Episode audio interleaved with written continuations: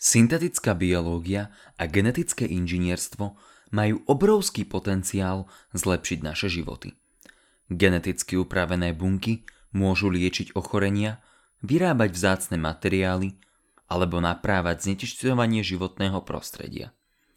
Lenže, čo si budeme hovoriť, geneticky upravovať bunky môže mať aj svoje rizika. A preto sa dnes budeme rozprávať o bezpečnostných systémoch, ktoré bioinžinieri môžu zakodovať do buniek tak, aby boli bezpečné. Počúvate pravidelnú dávku, vzdelávací podcast pre zvedochtivých, ktorý vám prinášame v spolupráci so SME. Ja som Miro Gašpárek a v mojich dávkach sa venujem technológiám. Podporiť nás môžete cez Patreon alebo priamo na náš účet. A všetko info je na pravidelnadavka.sk. Veľká vďaka, vážime si to. Poznáte ten otrepaný scenár z viac alebo menej lacných hororových a katastrofických filmov, v ktorých z laboratória utečú geneticky modifikované príšery a trápia celý svet?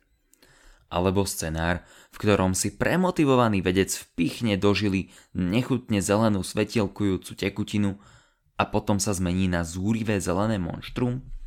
Nuž, tieto scenáre robia genetickým inžinierom medvediu službu, keďže význam syntetickej biológie a génového inžinierstva nestávajú zrovna do dobrého svetla.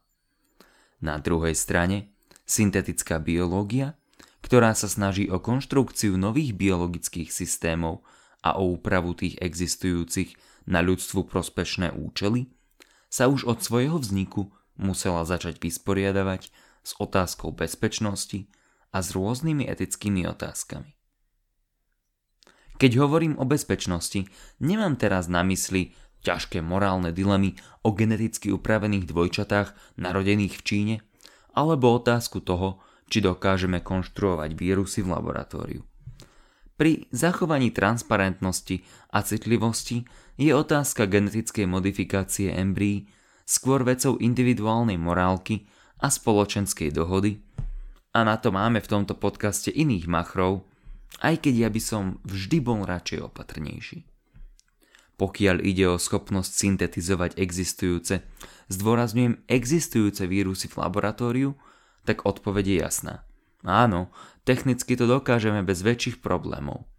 No akékoľvek zásadné funkčné modifikácie sú napriek progresu v oblasti kontrolovanej evolúcie podľa toho, čo viem, ešte stále dosť ďaleko. V súčasnosti musíme riešiť oveľa praktickejšie a relevantnejšie problémy týkajúce sa biologickej bezpečnosti a tie sa týkajú hlavne geneticky modifikovaných baktérií a kvasiniek. V závislosti na účele ich využitia môžeme geneticky modifikované bunky chcieť napríklad aj vypustiť do voľnej prírody a nedržať ich v skúmavke. Predstavme si napríklad inžinierský výskum tzv. biologického listu, na ktorom pracuje tým vedený profesorom Danom Noserom z Harvardu.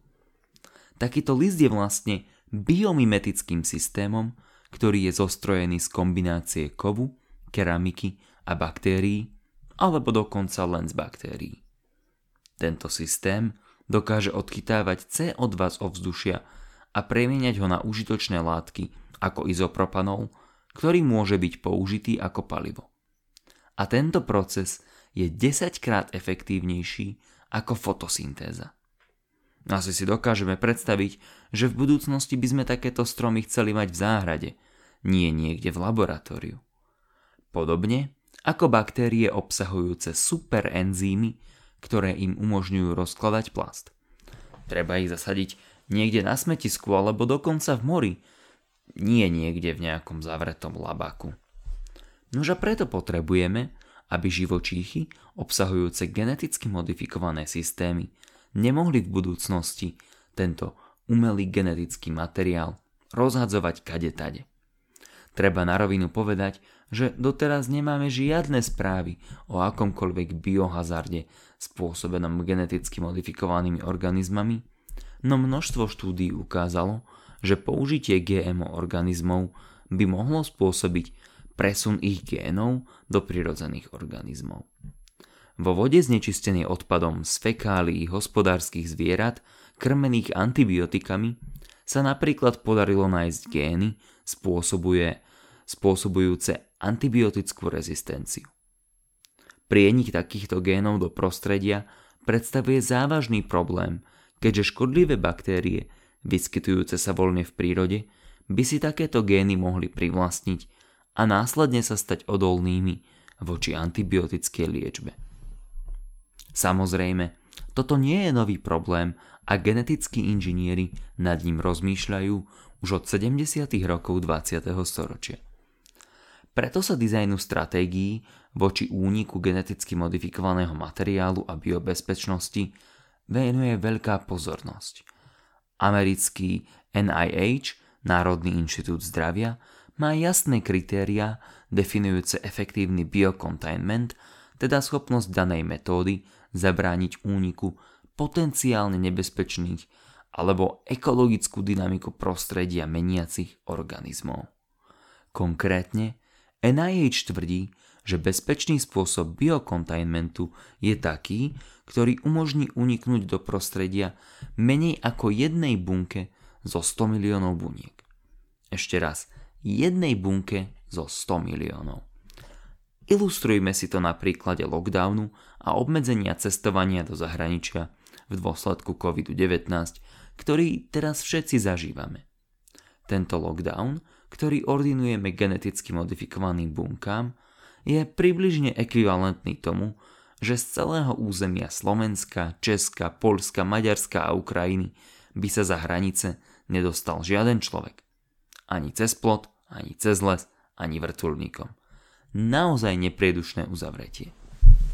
Takže, ako takéto nepriedušné uzavretia buniek dosiahnuť? A je to vôbec možné? Nuž, hneď prezradím, že takéto prísne podmienky sa už prostredníctvom niekoľkých bioinžinierských techník podarilo dosiahnuť. Povedzme si dnes o štyroch takýchto spôsoboch, ktoré boli úspešne zostrojené a ktoré fungovali. V prvom rade medzi ne patrí obmedzenie samoreplikácie. Je to v zásade veľmi jednoduchý princíp.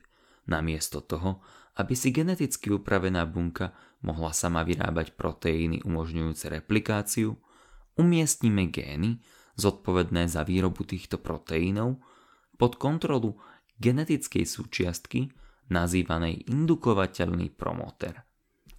Znie to komplikovane, ale v zásade nám to umožňuje kontrolovať výrobu proteínov. Vyrobia sa len vtedy, keď bunke dodáme istú chemikáliu zvonka. Ak jej ju nedodáme, bunka sa nedokáže ďalej množiť. Tento prístup sa ukázal byť efektívny v rastlinách a vírusoch. Nefunguje však pri všetkých mikroorganizmoch. Preto môžeme využiť iný prístup, ktorým je auxotrofia. Nie je to nič komplikované, Auxotrofom je každý organizmus, ktorý si nedokáže všetky živiny pre seba vyrobiť sám a potrebuje ich dostávať z prostredia. Aj keď tento termín sa používa skôr vo vzťahu k baktériám a kvasinkám. Každopádne mechanizmus je jasný. Ak naša baktéria žije v prostredí, v ktorom jej externe suplujeme živiny, na ktorých je závislá, nebude schopná fungovať mimo tohto prostredia. Pointou je, že množstvo organizmov dokážeme upraviť tak, aby boli auxotrofické. Napríklad prostredníctvom toho, že im v úvodzovkách pokazíme gény, ktoré by im umožnili vyrábať isté živiny. Táto stratégia funguje veľmi dobre a bola využitá napríklad pri klinických skúškach baktérií, slúžiacich ako lieky na syndrom zapáleného čreva u myší aj u ľudí. No problémom je, že takto vyinžinierované baktérie môžu mimo svojho prirodzeného prostredia získať znovu gény potrebné na výrobu esenciálnej živiny naspäť. Napríklad im ich posunú iné baktérie, ktoré prirodzene žijú v inom prostredí. No a tento proces sa nazýva horizontálny genetický transfer, ktorému sa ideálne chceme vyhnúť, no je to zložité.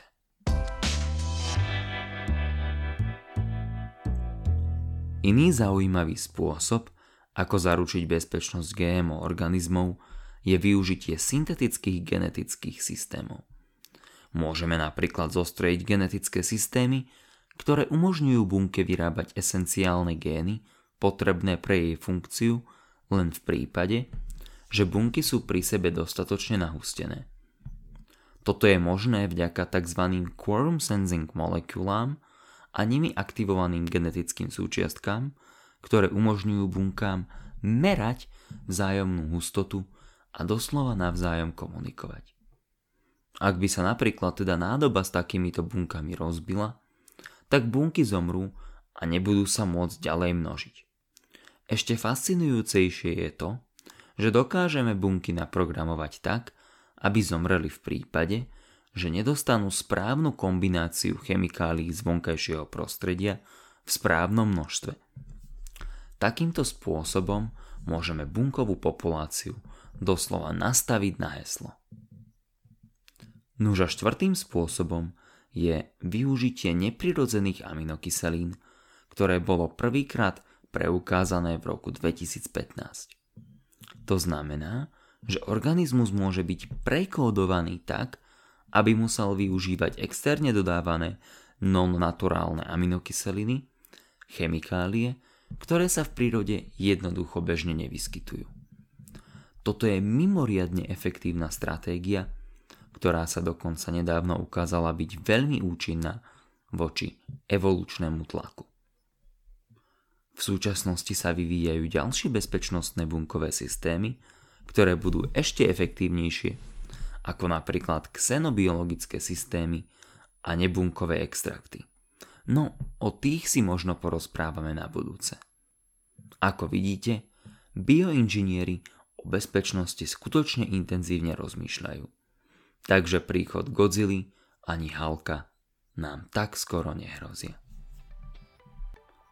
Toľko teda na dnes a vďaka za počúvanie.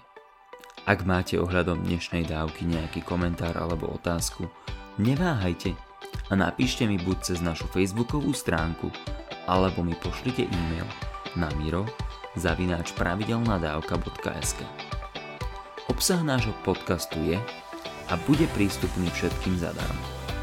Ak sa vám táto dávka páčila, môžete nás podporiť aj finančným darom ktorý nám veľmi pomôže. Ako podcast nemáme žiadny extra zdroj príjmu a žijeme výlučne zo štedrosti našich poslucháčov. Všetko info je na pravidelnadavka.sk Vopred vám ďakujeme a teším sa na vás na budúce. Buďte zvedochtiví a nech vám to myslí.